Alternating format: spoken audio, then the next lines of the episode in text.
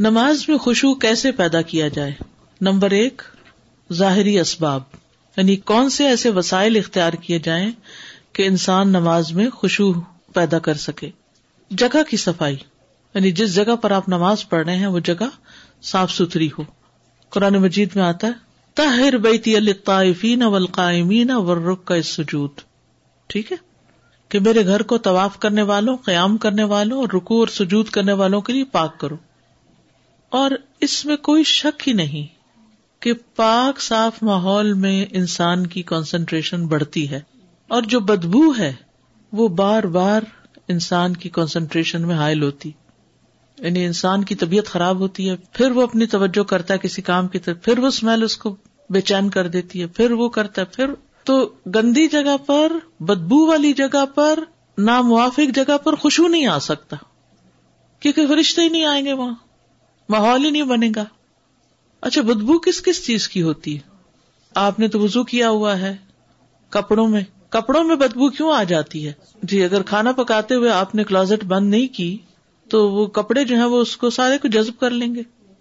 اور وہی کپڑے پہن کے آپ نماز پڑھنے کھڑے ہو جائیں گے۔ اگر آپ کو خود کو نہیں بھی محسوس ہو رہا تو جو پاس آ کے کھڑا ہوا نا، اس کی نماز تو گئی۔ پسینے کی بدبو۔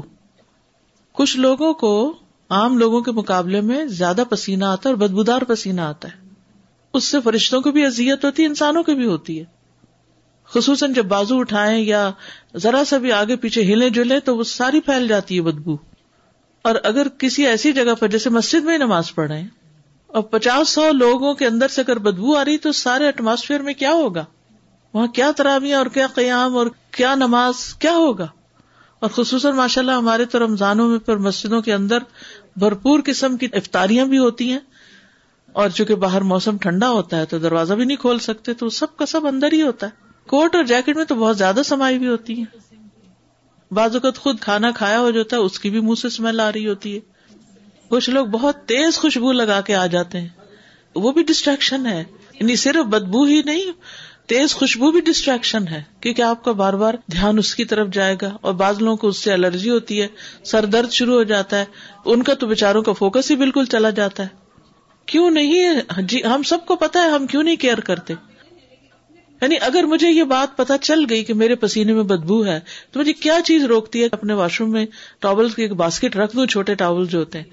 اور اسکول آنے سے پہلے بس گیلا کیا، اس کو گرم پانی سے، اس کے ساتھ اپنے جسم کو ذرا صاف کیا اور ڈیوڈرنٹ یا کوئی چیز لگایا جو پھیلتا بھی نہیں۔ اور اگر دن میں پسینہ آ بھی گیا تو کم از کم کسی کو ازیت تو نہیں ہوگی۔ گلاب کی ارک میں پٹکڑی ڈال کے رکھ لیں اور وہ لگا لیں تو آپ کو وہ کیمیکل والا مسئلہ بھی نہیں رہے گا، کیونکہ کچھ لوگ کہتے ہیں جی ڈیوڈرنٹ میں کیمیکل ہے، وہ نہیں لگا سکتے۔ تو یہ بہت ہی اچھا نسخہ ہے۔ مقدار کیا ایک اتنی سی بوٹل میں آپ ڈال کے گلاب کا رب اور چھوٹے سے ٹکڑا پٹکڑی کا اس میں ڈال کے چھوڑ دیں، وہ خود ہی پگھلتا رہے گا اس میں۔ کیونکہ باوجود کہنے کے جب لوگ باز نہیں آتے تو اس کے لیے پھر اب آپ دیکھیں ایک چیز میرے دائیں پڑی ہوئی ہے۔ اسی اسمیل کو بگانے کے لیے ایک میرے سامنے رکھی ہوئی ہے۔ یہ مجھے کسی نے نسخے بتایا کیونکہ میرا دل سخت گھبراتا ہے بدبو سے۔ یہ گرین ہے، پودینے کے پتے پانی میں ڈال کے چھوڑ دیں۔ تو آس پاس کی جو بدبو وغیرہ ہے وہ اس کو ریپیل کر دے گی۔ فریشنر ہے یہ۔ نیچرل فریشنر ہے۔ رمضان میں ماشاء اللہ بہت زیادہ لوگ آتے تھے۔ اب اللہ کا شکر ہے کہ لوگ اگر سن رہے ہیں، لیکن جتنے زیادہ لوگ اور گرمی وغیرہ بھی ہو جاتی ہے بعض جگہوں پر، تو وہ بےچارے گھر سے اگر چلے بھی نہا دھو کے تو پہنچنے تک ہی پسینہ آ جاتا ہے۔ تو اس سے بھی پھر اوائڈ نہیں کر سکتے۔ اور ادھر یہ پنکھا چلا رکھا ہے۔ تین چیزیں ہیں اس وقت میرے آس پاس صرف اس لیے کہ میں فوکس کر سکوں میں فوکس نہیں کر پاتی میری طبیعت میں چڑچڑا پن پیدا ہونے لگتا ہے یعنی آپ نے جو بات کہی نا کہ انٹرویو کے لیے کہتے ہیں کہ خوشبو مت لگا کے آئیے کیونکہ فوکس چلا جاتا ہے بالکل درست ہے بدبو سے بھی فوکس جاتا یہ ابھی بات کس کی ہو رہی ہے خوشبو کی خوشبو کی ہو رہی اور اگر ایسے لوگ نماز میں ساتھ کھڑے ہو جائیں تو پوری نماز خراب برباد ڈیوڈرنٹ کہاں لگاتے ہیں انڈر آرم لگاتے، تو اس میں اتنی زیادہ تو وہ خوشبو نہیں پھیلتی، اور اگر آپ بازار جا رہے تو نہ لگائیں۔ انسینٹڈ بھی ملتے ہیں جی بالکل انسینٹڈ ملتے ہیں۔ یہ پٹکڑی وغیرہ جو ہے، یہ کہتے ہیں ہم انسینٹڈ لگاتے ہیں۔ باہر نہیں آتی انڈر آرم کی باہر نہیں آتی لائے کہ کوئی بہت ہی قریب آپ کے آئے۔ اگر آپ نے اسپرے کیا ہوا ہے، تو وہ تو پھر اسپرے کا تو مطلب یہ ہے کہ پھیلے۔ گھر کے اندر تو منع نہیں ہے نا۔ جی کیونکہ مسواک نہیں کرتے، یا لسن کچا کھاتے ہیں۔ یعنی ایک سیکنڈ بندہ پاس نہیں کھڑا ہو سکتا۔ اور پھر یہ بھی ادب تمیز نہیں کہ ذرا فاصلے سے بات کرو۔ مجھے یہ جو جاب ملی تھی نا کو آپ کے کورسز ہوتے ہیں۔ تو انہوں نے خاص ہمیں کہا تھا کہ انڈیا پاکستان کی جو عورتیں ہیں نا وہ پلیز کھانا پکا کے آپ انٹرویوز دینے نہیں چاہیے گا کیونکہ آپ لوگوں کے جسم سے بدبو آ جاتی ہے۔ دوسرا ٹیلکم پاؤڈر لگا کے مت جائیے گا اس کی خوشبو بہت بری لگتی ہے سب تو یہ دو چیزیں ہمیں ہمارے کورس انسٹرکٹر نے منع کی تھی کہ آپ مت کیجیے گا اس طرح۔ جی ٹیلکم پاؤڈر تو بس پسینے سے مل کے انتہائی بھیانک بدبو دیتا ہے۔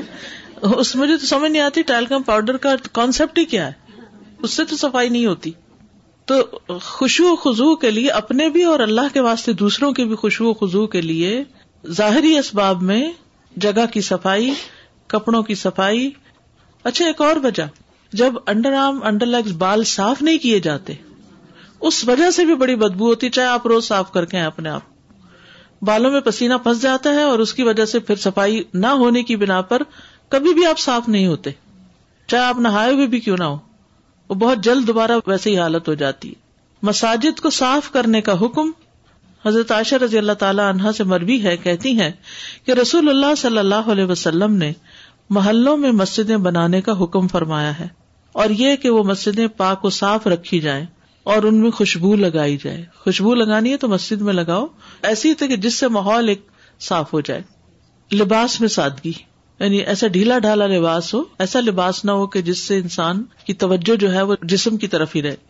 حضرت عائشہ سے روایت ہے کہ نبی صلی اللہ علیہ وسلم نے ایک دفعہ منقش چادر میں نماز پڑھی، نقش و نگار والی میں۔ آپ کی ایک نظر اس کے نقش و نگار پہ پڑی تو آپ نے نماز سے فراغت کے بعد فرمایا، میری اس چادر کو ابو جہم کے پاس واپس لے جاؤ۔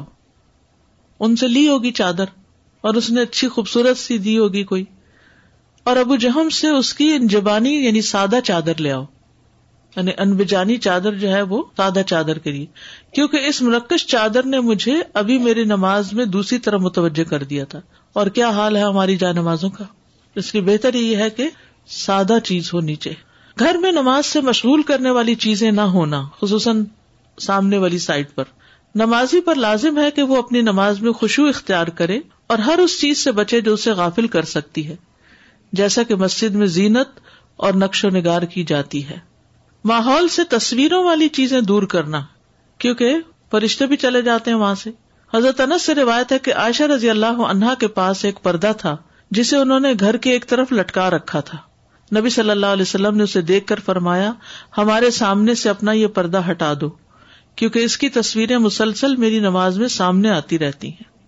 عبادت کی جگہ سے بے مقصد چیزوں کو دور کر دینا۔ ام منصور صفیہ بنت شیبہ کہتی ہیں کہ مجھے بنو سلیم کی ایک خاتون نے خبر دی جس نے ہمارے گھروں کے اکثر بچوں کی پیدائش کے وقت دائی کا کام کیا تھا، نرس تھی وہ۔ کہ رسول اللہ صلی اللہ علیہ وسلم نے عثمان بن طلحہ کو قاصد کے ذریعے بلایا یا یہ کہا کہ خود انہوں نے عثمان سے پوچھا کہ نبی صلی اللہ علیہ وسلم نے تمہیں کیوں بلایا تھا؟ انہوں نے جواب دیا کہ آپ صلی اللہ علیہ وسلم نے فرمایا، جب میں بیت اللہ میں داخل ہوا تھا تو میں نے مینڈے کے دو سینگ وہاں دیکھے تھے۔ میں تمہیں یہ کہنا بھول گیا تھا کہ انہیں ڈھانپ دو۔ لہٰذا اب جا کر انہیں ڈھانپ دینا۔ صرف مینڈے کے دو سینگ تھے۔ پورا مینڈے کا منہ نہیں تھا۔ وہ ہوتا ہے نا بعض لوگوں نے ڈیکوریشن میں دروازوں کے پاس سجایا ہوا ہوتا ہے۔ معلوم نہیں اس کے پیچھے کوئی کانسیپٹ بھی ہے یا ویسے ہی۔ جی اپنی ہنٹنگ دکھاتے ہیں۔ کیونکہ بیت اللہ میں کسی ایسی چیز کا ہونا مناسب نہیں جو نمازی کو مشغول کر دے۔ بیت اللہ میں کسی ایسی چیز کا ہونا مناسب نہیں جو نمازی کو مشغول کر دے۔ سفیان نے کہا کہ وہ دونوں سنگھ بیت اللہ ہی میں رہے اور جب بیت اللہ کو آگ لگی تو وہ بھی جل گئے۔ یعنی آپ نے وہ سنگھ ہٹوائے تو نہیں، ڈھکوا دیے، لیکن پھر وہ جل گئے بعد میں۔ گفتگو کرنے والے اور سونے والے کے پیچھے نماز نہ پڑھنا۔ یعنی جہاں لوگ باتیں کر رہے ہوں ویسے ڈرائنگ روم میں بیٹھے ہیں، لوگ باتیں کر رہے ہیں، تو وہاں جا کے نہیں مسلح بچھانا۔ ہٹ کے ایک طرف بیڈ روم میں چلے جائیں، کسی اور لابی میں چلے جائیں جہاں لوگ نہ بیٹھے ہوں۔ یا لوگ کھانا کھا رہے ہیں جس جگہ، تو وہاں قریب ہی کہ اچھا گرم ہے، کمرہ یہیں پڑھ لوں۔ نہیں، دوسری طرف چلے جائیں۔ نبی صلی اللہ علیہ وسلم نے فرمایا، سونے والے اور باتیں کرنے والے کے پیچھے نماز نہ پڑھو۔ یعنی جو سو رہا ہو بندہ، وہاں سے ہٹ جاؤ۔ کیونکہ بعض اوقات وہ خراٹے لے رہا ہوتا ہے۔ بعض اوقات یہ ہے کہ جب انسان کسی کو سوتا ہوا دیکھتا ہے، تو کیا دل چاہتا ہے؟ ہم بھی سو جاتے کبھی اپنے آپ کو اچھا سمجھنے لگتا ہے کہ ہم کتنے نیک ہیں کہ ہم نماز پڑھنے اور دوسرا سو رہا ہے اور کبھی اپنے آپ کو مظلوم سمجھتا ہے انسان یعنی خواہ مخواہ توجہ اور چیز کی طرف جاتی اب آپ دیکھ رہے ہیں کہ لوگ کہتے ہیں خوشبو کیسے لائیں؟ ڈسٹریکشن سے پاک کرے سب چیزیں۔ اگر آپ زہر کی نماز یہاں اس مسجد میں پڑھتے ہیں تو آپ ضرور اس بات کو نوٹس کریں گے کہ یہاں خوشبو زیادہ ہوتا ہے بہ نسبت گھر میں نماز پڑھنے کے۔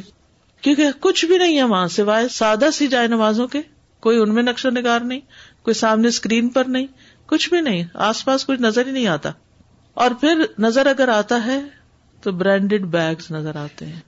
ان کو ڈھک دیا کیجیے اپنے کوٹ کے ساتھ۔ وہ دوسروں کی نماز میں باقی خلل ڈالتے ہیں۔ وہ ڈیکوریشن پیس سے بھی زیادہ خلل ڈالتے ہیں۔ نہ چاہتے ہوئے بھی نظر پڑی جاتی ہے اور پھر انسان کہیں سے کہیں پہنچ جاتا ہے۔ جی مال میں پہنچ جاتا ہے۔ جی جب بہت بڑی بڑی رنگس پہنی ہوئی ہوتی ہیں، تو اس میں بھی جب آپ نے ہاتھ رانوں پہ رکھے ہوتے ہیں وہ تشہد کے وقت، تو ساتھ والے کی نظر اس پہ پڑ جاتی ہے اور ملٹی کلر ساکس پہن کے نقش و نگار والی جو جرابیں ہوتی ہیں، وہ اپنی نماز میں بھی گڑبڑ کرتی اور دوسرے کا رکو بھی خراب ہوتا ہے، کیونکہ رکو میں نیچے ہی دیکھنا ہوتا ہے پاؤں کی طرف۔ مقصد یہ ہے کہ باتیں کرنے والوں اور سونے والوں کے پاس نماز نہ پڑے کیونکہ باتیں کرنے والا نمازی کو مشغول کر دے گا۔ آپ لاکھ دھیان ہٹائیں، آدھی بات بھی سنیں گے تو آدھی پھر آپ خود جملہ پورا کریں گے۔ جبکہ سونے والے سے کروٹیں بدلنا اور ہلنا سرزد ہوتا ہے۔ کبھی سوتے ہوئے شخص سے نیند میں ایسی چیزیں بھی سرزد ہو سکتی ہیں جنہیں وہ جانتا ہی نہ ہو۔ تو یہ صورت حال نمازی کے لیے پریشانی کا باعث ہوتی ہے۔ بعض لوگ خواب میں ڈر جاتے ہیں، وہ چیخنا شروع کر دیتے ہیں، یہ کچھ کچھ بھی ہو سکتا ہے۔ لیکن حضرت عائشہ کی ایک حدیث سے یہ بات آئی ہے کہ نبی صلی اللہ علیہ وسلم اس حال میں نماز ادا کر رہے تھے کہ عائشہ رضی اللہ عنہا قبلہ کے رخ میں آپ کے اپنے پاؤں لمبے کیے ہوئے تھی جب آپ سجدہ کرنے کا ارادہ کرتے تو انہیں ٹھوکر لگا دیتے، وہ اپنے پاؤں کو سمیٹ لیتی کیونکہ کمرہ چھوٹا تھا، اسی میں نماز پڑھنی تھی۔ تو یہ حدیث اس بات پر دلالت کرتی ہے کہ سوئے ہوئے یا لیٹے ہوئے شخص کے پیچھے نماز پڑھنے میں کوئی حرج نہیں، چاہے یہ لیٹنے والا شخص نمازی کے سامنے ہی کیوں نہ ہو، اس میں کوئی حرج کی بات نہیں۔ لیکن زیادہ بہتر یہ کہ اگر ممکن ہو تو ایسا نہیں ہونا چاہیے۔ اس لیے کہ یہ معلوم ہی ہے کہ انسان سے کبھی نیند میں ایسی چیزیں واقع ہوتی ہیں جو نامناسب بھی ہو سکتی ہیں۔ کبھی حرکتیں ہیں، کبھی کربٹیں ہیں، کبھی وہ باتیں کر رہا ہے، وغیرہ وغیرہ۔ کھانے اور قزائے حاجت کی موجودگی میں نماز نہ پڑھنا۔ رسول اللہ صلی اللہ علیہ وسلم نے فرمایا، کھانا سامنے آ جائے تو نماز نہیں یعنی پہلے کھانا کھاؤ پھر۔ اور نہ ہی وہ شخص نماز پڑھے جسے پیشاب پخانا کی ضرورت غالب آ رہی ہو۔ یعنی کہ شدید طلب ہے واش روم جانے کی اور انسان کا نہیں میرا بزو چلا جائے گا، پہلے میں نماز پڑھ لوں۔ اطمینان تو نہیں ہوگا نا پھر؟ اطمینان تو چلا جائے گا نماز سے۔ نیند کے غلبے میں نماز نہ پڑھنا۔ رسول اللہ صلی اللہ علیہ وسلم نے فرمایا، جب نماز پڑھتے وقت تم میں سے کسی کو اونگ آ جائے تو اسے سو جانا چاہیے۔ یہاں تک کہ اس سے نیند کا اثر ختم ہو جائے۔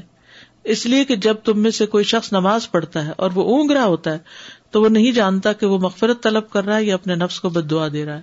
اور اگر آیات پڑھی کیونکہ رات میں نے بھی یہ کیا عشا پڑھ کے، تو میں وہیں بیٹھ گئی سورت الملک پڑھنے۔ کیونکہ بستر پہ چلی گئی تو ایسا نہ ہو نیند آ جائے۔ تو میں نے کہا، ادھر ہی بیٹھے ہوئے ہی پڑھ لیتی ہوں۔ لیکن آدھی پڑی کہ میں وہیں سو گئی، کرسی پہ بھی بیٹھ کے سو گئی۔ تو بعض اوقات ایسا بھی ہوتا ہے کہ انسان نماز میں نیند اتنی غالب آ جاتی ہے تو اس صورت میں پہلے پھر انسان تھوڑی سی دیر سر ٹکا لے، دس منٹ کے لیے چھوڑ دے سب پھر۔ وہ اسٹرگل چھوڑ دے۔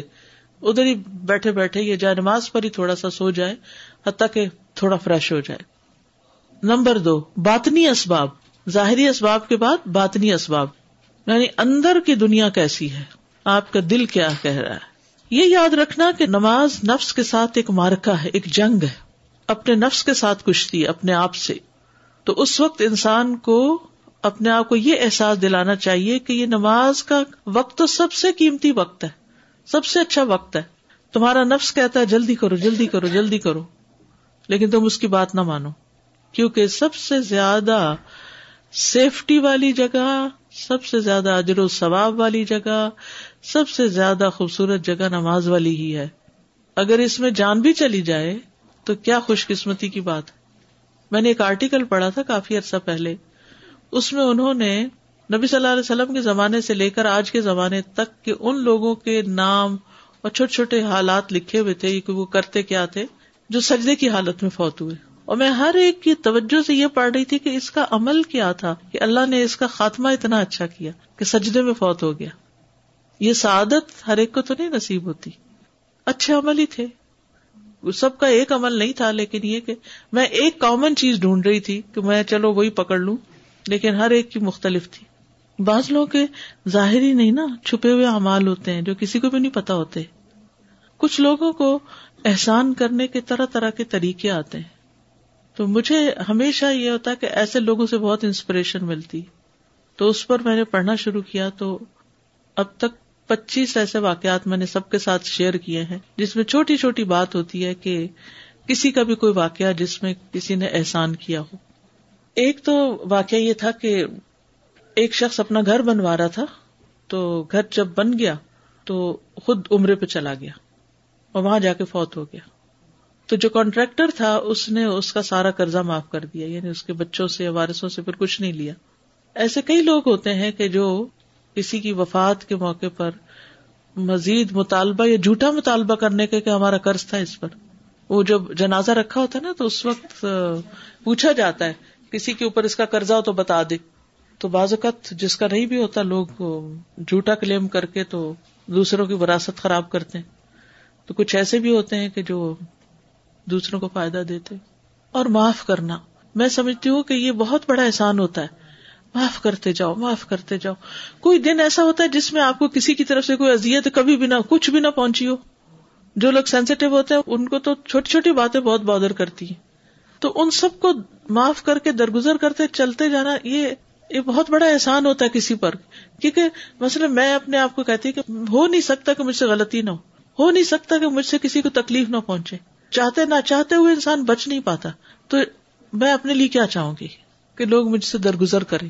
تو یہ بھی نیکی کی ایک بہت بڑی قسم ہے کہ دل میں بھی نہ رکھنا۔ جو آپ نے محسن رفتہم کا سلسلہ شروع کیا نا اس کا ٹیلی گرام پہ پورا چینل بنا ہوا ہے پرلز آف وزڈم کے نام سے۔ تو اگر یہ ہو سب کے پاس تو وہاں سے ساری چیزیں پڑھ سکتے ہیں آپ آج گروپ میں شیئر کر دیجیے لنک شیئر کر جی۔ دیجیے سب اس لنک کو جوائن کر لیں۔ تو جو چیزیں میں پڑھتی ہوں کہیں سے اور اچھی چیزیں ہوتی ہیں۔ وہ میں پھر شیئر کرتی ہوں تو اس میں جمع بھی کرتے میں نے کسی کی ڈیوٹی لگائی ہوئی ہے کہ وہ وہاں ڈال دیا کرے تاکہ جو لوگ پچھلی چیزیں بھی پڑھنا چاہیں تو وہ سلیکٹڈ ایسے جیمز ہوتے ہیں، چھوٹی چھوٹی باتیں، حکمت کی جو فائدہ دیتی ہیں۔ اور اپنے ریمائنڈر کے لیے بھی کبھی کچھ نکال کے پیچھے سے دیکھنا ہو یا شیئر کرنا ہو تو۔ ہم تو یہ چاہتے تھے کہ نماز سے متعلق بھی سارے ریسورسز ٹیلی گرام پہ ڈال دے واٹس ایپ کو یہ ہوتا ہے وہ بہت اور باتیں بیچ میں آ جاتی، پیچھے چلا جاتا ہے، گم جاتا ہے معاملہ۔ ٹیلی گرام پہ جو چینل بنتا ہے، اس میں وہ کوئی اور اس پہ انٹر نہیں ہو سکتا۔ تو انسان کا نفس کہتا ہے، جلدی کرو جلدی کرو، جلدی سے نماز پڑھ لو۔ لیکن جب اس کی بات نہ مانو۔ اور سوچو کہ اس سے اچھی جگہ کہیں کھڑے ہونے کی ہے ہی نہیں، کہیں بیٹھنے کی ہے ہی نہیں۔ نماز سے بہتر کون سا کام ہو سکتا ہے؟ اصل میں دیکھیے نا، ہم کسی کام کی وجہ سے نماز مختصر کرتے ہیں نا۔ یہ کام بہت ہے دیر ہو رہی ہے، ٹھیک ہے، بعض چیزیں بہت ارجنٹ بھی ہوتی۔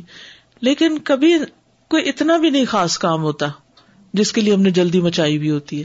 اس وقت اپنے آپ کو کہ جس کام کے لیے میں جلدی مچا رہی ہوں، واقعی وہ اس کے اہل ہے کہ اس کی خاطر میں اس کو چھوڑ دوں۔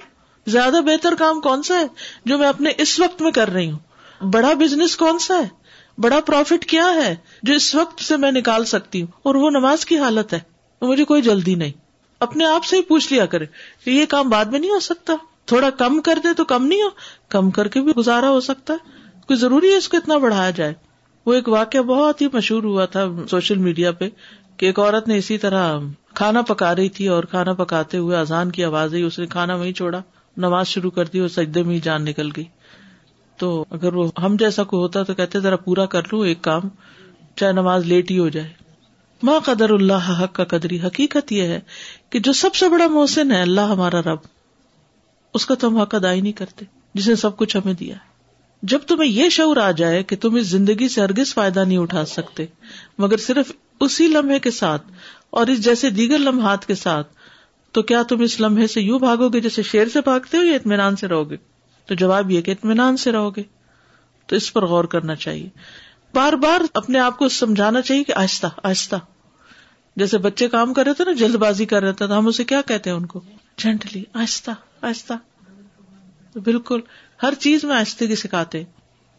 جب تم اللہ اکبر کہتے ہو، تو تم نفس میں ایک چیز محسوس کرتے ہو کہ جو کہتا ہے، یا اللہ، جلدی چلو جلدی چلو۔ تو میرے بھائی، تم کو آہستہ آہستہ آہستہ۔ میرے لیے اپنی زندگی میں اس کے علاوہ کچھ نہیں۔ میرے لیے سب سے قیمتی وقت یہی ہے۔ اس کے سوا کوئی چیز نہ میری قبر میں، نہ میری موت کے وقت، نہ قیامت کے دن مجھے کچھ بھی فائدہ نہیں دے گا۔ اسی پر اطمینان ہو۔ اپنے نفس کو یاد دلانا کہ وہ رب کے سامنے کھڑا ہے۔ اے میرے بھائی، جب تم نماز میں ہو تو تم یاد رکھو کہ تم کس سے سرگوشی کر رہے ہو۔ تم اپنی سب سے محبوب ہستی سے سرگوشی کر رہے ہوتے ہو۔ اور وہ ہے اللہ عز و جل۔ اور وہ ہے اللہ عز و جل۔ سب سے محبوب ہستی سے سرگوشی۔ اچھا بازو کا یہ ہوتا ہے کہ اچھا آپ جلدی سے ذرا یہ کر لیں، پھر اپنے میسج چیک کر لیں گے۔ یا ہم کال کرنا ہے فلاں کو، یا کوئی فون ہی بجنا شروع ہو جاتا ہے۔ تو ہم اس میں اور نماز جلدی کر دیتے ہیں کہ پتہ نہیں کس کا فون ہوگا۔ کیا فرق پڑتا ہے؟ کسی کا ہوگا۔ یعنی بازو کا جیسے میں قرآن پڑھ رہی ہوتی ہوں یا کوئی اپنا تیاری کر رہی ہوتی ہوں تو میں فون نہیں اٹھاتی، دور رکھتی ہوں۔ یا یہ کہ یعنی کچھ اوقات ایسے ہوتے ہیں کہ جن میں آپ کو ہنڈریڈ پرسینٹ کانسنٹریشن چاہیے ہوتی ہے۔ اب فون بچتا ہے تو کوئی بچہ یا کوئی بھی اٹھا کے فون بج رہا فون چیک میں کہتی کوئی ایمرجنسی نہیں، میں خود کال بیک کر لوں گی۔ کس بات کی جلدی؟ میرے جیسے شخص سے کسی کو کوئی بہت ارجنٹ کام تو نہیں ہو سکتا۔ ہاں اگر میری کوئی جاب یا میرا کوئی کام ایسا ہے کہ میں ڈاکٹر ہوں اور ایمرجنسی کال آتی ہیں، مجھے کسی کی جان بچانے کا مسئلہ ہے، پھر تو کوئی ریزن بھی بنتی۔ تو کسی ایسے شخص نے تو مجھے کال کرنا نہیں۔ تو بازو کا ایسا ہوتا ہے کہ واقعی کو ارجنٹ کال آنی ہوتی ہے۔ اس وقت تو ارجنسی ہو سکتی لیکن ہر روز تو نہیں نا ارجنسی اور ہر کال ہی تو نہیں ارجنٹ ہوتی۔ اللہ نے ہمیں کال کیا ہوا ہے اور آپ دوسروں کی کال کی فکر کر رہے ہیں۔ پھر اللہ سے ملاقات کا احساس پیدا کرنا۔ ابن القیم رحم اللہ کہتے ہیں، اللہ کے سامنے بندے کا قیام دو طرح کا ہے۔ نمبر ایک، نماز میں کھڑے ہونا۔ اور نمبر دو، اس دن کھڑا ہونا جس دن وہ اللہ سے ملاقات کرے گا۔ جو پہلے کھڑے ہونے کا حق ادا کرے گا، اس کے لیے دوسرے کھڑے ہونے کے مقام پر کھڑا ہونا آسان ہو جائے گا۔ اور جو اس kھڑے ہونے کو حقیر جانے گا اور اس کا حق ادا نہیں کرے گا تو اس پر وہ دوسرا کھڑا ہونا سخت کر دیا جائے گا۔ سمجھ آئی؟ اصل میں یہ دنیا کا قیام جو ہے نا نماز کا، یہ قیامت کے دن اللہ کے سامنے قیام کی تیاری ہے۔ آج یہاں بھی اللہ کے سامنے کھڑے ہیں اور کل قیامت کے دن بھی اللہ کے سامنے ہی کھڑے ہونا ہے۔ جیسے یہاں کھڑے ہوں گے ویسے ہی وہاں کھڑے ہوں گے۔ اور بہت ڈرانے والی بات ہے۔ اور ایسی باتیں نا گھر والوں سے تھوڑی تھوڑی شیئر کیا کر جیسے بچے کو آپ دیکھے تھے ڈنگ سے نہیں کھڑا، ایک ٹانگ پہ کھڑا ہے، یا ہوتا ہے نا، ٹھیک سے نماز نہیں پڑھتے یا ایسے ہی بس جلدی جلدی۔ تو صرف اتنا پوچھیں دیکھو کل کے اللہ کے سامنے بھی ایسے ہی کھڑے ہو گئے جیسے آج اللہ کے سامنے کھڑے بس، اتنی سی بات۔ تو یہ بات دل پہ اثر کرتی جو پہلے کھڑے ہونے کا حق ادا کرے گا، اس کے لیے دوسرا کھڑا ہونے کا مقام آسان ہو جائے گا۔ آج اگر حق ادا کریں گے، کل تیاری ہو چکی پریکٹس ہو چکی ہوگی، تو اللہ تعالیٰ کے سامنے کھڑے ہونا آسان ہوگا، وہ ڈرنے کی کیفیت پھر نہیں ہوگی۔ اور جو اس کھڑے ہونے کو حقیق جانے گا اور اس کا حق ادا نہیں کرے گا، اس کے لیے دوسرا بھی سخت کر دیا جائے گا۔ پھر ہے احسان کے درجے پر اللہ کی عبادت کرنا۔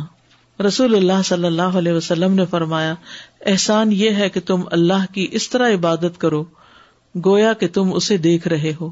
اگر تم اسے نہیں دیکھتے تو وہ تمہیں ضرور دیکھ رہا ہے۔ وہ تمہیں ضرور دیکھ رہا ہے۔ پھر اللہ کی قدرت کو سوچنا۔ تم اس بات سے کیسے بھاگ سکتے ہو کہ تم اس ہستی کے سامنے کھڑے ہوتے ہو جو تم سے باتیں کر رہا ہے اور وہ ہر چیز پر قادر ہے۔ دل کو دنیا کے خیالات سے خالی کرنا۔ دنیا کے خیالات سے اپنے آپ کو خالی کرنا۔ نماز میں خوشبو اس شخص کو حاصل ہوتا ہے جس کا دل نماز کے لیے فارغ ہو۔ نماز میں مشغول ہونے کے باعث باقی ہر چیز کا خیال ترک کر دے اور نماز کو باقی امور پر ترجیح دے۔ اس وقت اسے راحت اور آنکھوں کی ٹھنڈک نماز میں حاصل ہوتی ہے۔ جیسا کہ نبی صلی اللہ علیہ وسلم نے فرمایا، میری آنکھوں کی ٹھنڈک نماز میں رکھ دی گئی ہے۔ دنیا کے حقیر پن کو سوچنا۔ کہ دنیا کی قیمت اگر مچھر کے پر برابر بھی ہوتی، تو رب کسی ناشکرے کو اس میں سے پانی بھی نہ پلاتا۔ اپنی موت کو یاد رکھنا۔ نبی صلی اللہ علیہ وسلم نے فرمایا، جب تم نماز کے لیے کھڑے ہو تو اسے الوداعی نماز سمجھ کر ادا کرو، کہ پتہ نہیں اس کے بعد اگلی ملتی ہے کہ نہیں ملتی۔ انس رضی اللہ عنہ سے مرفون روایت ہے کہ اپنی نماز میں موت کو یاد کرو، کیونکہ جب آدمی اپنی نماز میں موت کو یاد کرتا ہے، تو ممکن ہے کہ وہ اپنی نماز کو اچھے انداز میں ادا کرے۔ اور اس آدمی کی طرح نماز پڑھو، جسے اس موقع کے بعد نماز پڑھنے کا گمان نہیں ہوتا اور ہر ایسے کام سے اجتناب کرو جس سے معذرت کرنا پڑتی ہے۔ تو نماز میں موت کو یاد کرنا۔ کیونکہ جب انسان موت کو یاد کرتا ہے تو اس کی کانسنٹریشن بڑھ جاتی ہے۔ استاذہ، سب سے بڑا جہاد تو پھر نفس کا ہوا نا۔ السلام علیکم استاذہ، میں شیئر کرنا چاہتی تھی کہ جیسے یہاں پر اللہ تعالیٰ ہمیں نماز میں ٹرین کر رہے ہیں ہمارے برین کو کہ آپ فوکس کریں۔ اور اپنے نفس کو قابو میں رکھیں۔ ایسے ہی سائیکالوجی کے اندر ایک ٹرم ہے بایو فیڈ بیک تو وہ لوگ جو ہیں، آپ کو ٹرانسمیٹرز لگاتے ہیں سر پہ اور ہاتھ پہ اور دل پہ اور ہر جگہ اور پھر بٹھا دیتے ہیں تاکہ جن بچوں کا یا بڑوں کا، بڑے بھی ایسے ہوتے ہیں جن کا فوکس بالکل نہیں رہتا۔ ڈسٹریکٹ ہو جاتے ہیں، وہ ہر چھوٹی سی بھی چیز سے ڈسٹریکٹ ہو جاتے ہیں۔ تو پھر ان کو کس طرح سے ٹرین کیا جائے؟ جیسے ہمیں نماز ٹرین کری نا کہ بار بار ہم یاد دلا رہے ہیں اپنی موت کو یا ہم کانسنٹریٹ کرنے کی کوشش کر رہے ہیں اور تو اسی طریقے سے وہ لوگ کرتے ہیں پھر وہ جو ان کے سامنے اسکرین چل رہی ہوتی ہے اور وہ اسکرین پر ایک جیسے بوٹ جا رہی ہے پانی کے اندر اب آپ اس کو فالو کرتے جائیں گے تو وہ بوٹ جیسے ہی آپ کا برین ہٹتا ہے وہ بوٹ جو ہے وہ واپس اسی جگہ پر آ جاتی ہے ادھر ہی رک جاتی ہے۔ پھر وہ واپس اس کو یاد آ جاتا ہے کہ یہ رک کیسے گئی؟ یعنی میرا برین ہٹ گیا ہے وہاں سے۔ تو یہ نفس کو کنٹرول اپنے برین کو کنٹرول ایسے ہی جیسے آپ نے ابھی بتایا کہ بار بار بار بار یاد دلاؤ آہستہ آہستہ آہستہ۔ تو وہ بھی یہی مجھے یاد آ رہا تھا کہ پورا کمپلیٹ ان کی یہ ٹریننگ ہے اس طرح سے۔ جو نماز صحیح طور پہ پڑھ لے اسے واقعی کسی اور ٹریننگ کی ضرورت نہیں رہتی۔ اس کی کشتی پار لگ گئی۔ پھر ہے شعور کی کیفیت کو ملحوظ رکھنا۔ رب سے شعور کے ساتھ مناجات کرنا۔ رسول اللہ صلی اللہ علیہ وسلم نے فرمایا جب کوئی شخص نماز پڑھتا ہے، در حقیقت وہ اپنے رب تبارک و تعالی سے مناجات کرتا ہے۔ چنانچہ اسے معلوم ہونا چاہیے کہ وہ اپنے رب سے کیا مناجات کر رہا ہے۔ قرآن آیات اور دعاؤں کو تدبر سے پڑھنا۔ افلا تدبرون القرآن ام اللہ قلوب نقوالہ سمجھ کے پڑھنا مراد ہے۔ پھر ہر آیت پہ رکنا۔ جب ہم ایک تیز گاڑی چلا دیتے ہیں نا تو پھر اس میں توجہ نہیں رہتی۔ بسم اللہ الرحمن الرحیم۔ الحمد للہ رب العالمین۔ الرحمن الرحیم، مالک یوم الدین۔ الفاتح کی ہر آیت کے بعد اللہ سبحان تعالیٰ کے جواب کو ذہن میں رکھنا۔ کیونکہ بندہ جب الحمد للہ رب العالمین کہتا ہے، تو اللہ تعالیٰ ساتوں آسمانوں کے اوپر سے فرماتا ہے، میرے بندے نے میری حمد کی۔ کیا تم نہیں جانتے کہ جب تم کہتے ہو الرحمن الرحیم، تو اللہ فرماتا ہے، میرے بندے نے میری سنا کی۔ کیا تم نہیں جانتے کہ جب تم کہتے ہو مالک یوم الدین، تو اللہ فرماتا ہے، میرے بندے نے میری بزرگی بیان کی۔ اور یہ سب حق ہے۔ کیا تم نہیں جانتے کہ جب تم کہتے ہو ایا کا نابود و ایا کا نستعین تو اللہ فرماتا ہے، یہ میرے اور میرے بندے کے درمیان نصف نصف ہے۔ کیا تم نہیں جانتے کہ جب تم کہتے ہو اح دن المستقیم تو اللہ فرماتا ہے، یہ میرے بندے کے لیے ہے اور میرے بندے کے لیے وہ ہے جو اس نے مانگا۔ کیا تم اس سے زیادہ کوئی خیر پا سکتے ہو؟ کہ میرے بندے کے لیے وہ ہے جو اس نے مانگا۔ قرآن کو ٹھہر ٹھہر کر پڑھنا اور آواز کو خوبصورت بنانا۔ ورتل القرآن ترتیلا اور زین القرآن اب اسواتکم قرآن کی تلاوت میں اچھی آواز والا وہ ہے جسے تم تلاوت کرتے سن کر یہ گمان کرو کہ وہ اللہ کا خوف رکھتا ہے۔ اس کے دل میں اللہ کا ڈر ہے۔ قرآن آیات کا حسب حال جواب دینا یعنی سبحان اللہ کہنا، پناہ مانگنا، نگاہیں سجدے کی جگہ پر رکھنا، دائیں بائیں نہیں جھانکنا، کیونکہ ادھر ادھر جھانکنا دراصل چھینا جھپٹی کرنا جو شیطان بندے کی نماز سے چھین لیتا ہے، وہ اپنا حصہ نکال رہا ہوتا ہے۔ اور یہ بھی جائز نہیں کہ نظر آسمان کی طرف اٹھائے انسان۔ یعنی سجدے کی جگہ دیکھے، ادھر ادھر نہ دیکھے۔ اور یہ حدیث بہت ہی دل کو لگتی ہے۔ رسول اللہ صلی اللہ علیہ وسلم نے فرمایا، اللہ عز و جل مسلسل اپنے بندے پر اس کی نماز میں متوجہ رہتا ہے۔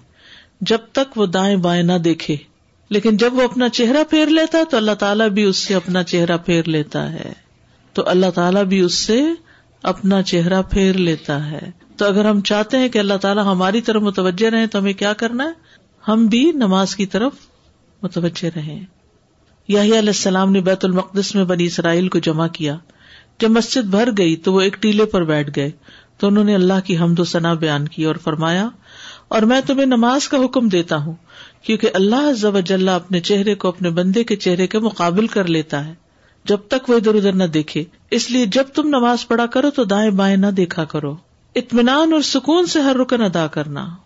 جو آدمی اپنا رکو مکمل طرح ادا نہ کرے اور اپنے سجدے میں بھی ٹھونگے ہی مارے، اس کی مثال اس بھوکے شخص کی ہے جو ایک یا دو کھجورے کھاتا ہے اور یہ کھجورے اسے کچھ فائدہ نہیں دیتی۔ یعنی جیسے کھانے میں سے تھوڑا سا چیز کھائی تو کیا ہوتا ہے؟ بھوکے رہتے ہیں آپ تو نماز میں سے بھی تھوڑا سا حصہ ملا تو کیا ہوا؟ بھوکے رہے آپ۔ السلام علیکم استاذہ۔ ابھی آپ نے یہ بتایا کہ خوشبو کے لیے ہمیں سلام میں جواب دینا ہے۔ اگر کوئی معافی کی آیت آئے یا کوئی جو جی ہاں، جب اکیلے نماز پڑھے ہوتے ہیں اس وقت۔ فرض میں نہیں ہے نا۔ کیونکہ آپ نے پہلے بھی بتایا جی۔ تھا۔ میں ایک اور چیز یہ سوچی تھی کہ خوشبو میں تب بھی زیادہ خوشبو آتا ہے جب آپ نئی صورت یاد کر کے پڑھو۔ اگر ایک ہی پڑھتے جاؤ اس بدل بدل کے۔ پڑھنے سے دعائیں بھی بدل کے پڑھنے سے ہاں۔ اور صورتیں بھی بدل کر پڑھنے اس سے آتا ہے ادروائز اتنا نہیں آتا۔ جی ہاں بالکل صحیح۔ خوشبو کے فائدے۔ نماز میں خوشبو فلاح کی طرف رہنمائی کرتا ہے۔ خوشبو اللہ ضب جلہ کے ڈر اور خوف کا وارث بنا دیتا ہے۔ یہ ایمان اور حسن اسلام کے مظاہر میں سے ایک مظہر ہے۔ انسان کی اصلاح اور استقامت کی دلیل ہے۔ اللہ کی عبودیت کا اعلان ہے۔ خوشبو نظروں کی حفاظت اور پہلو جھکانے کی طرف لے جاتا ہے۔ اس سے گناہ کم ہو جاتے ہیں، اجر بڑھ جاتا ہے۔ عذاب اور برے انجام سے نجات کا باعث ہے۔ جنت کو حاصل کرنے میں کامیابی کا باعث ہے۔ خوشبو اپنے کرنے والے کو قیامت کے دن بلند کر دے گا۔ دل کی سختی کو دور کرتا ہے۔ جس نے خوشبو اختیار کیا، شیطان اس کے قریب نہیں آتا۔ اب یہ دعائیں ہیں۔ جو خوشبو میں اضافے کرتی ہیں۔ پڑھیے۔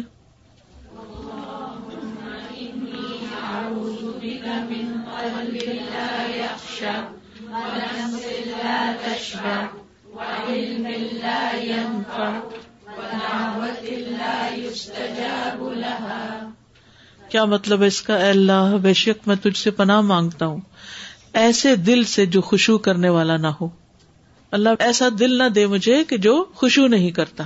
اور ایسے نفس سے جو سیر ہونے والا نہ ہو، اور ایسے علم سے جو نفع دینے والا نہ ہو، اور ایسی دعا سے جو قبول ہونے والی نہ ہو۔ اگلی دعا پڑھیے۔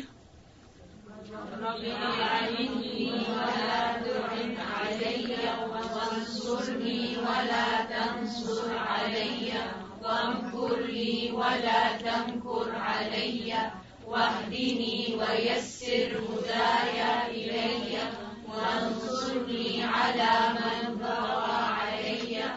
اللهم اجعلني لك شاكرا لك ذاكرا لك راهبا لك مطواعا إليك مخبتا أو رهيبا واغسل حوبتي وأجب دعوتي وثبت حجتي.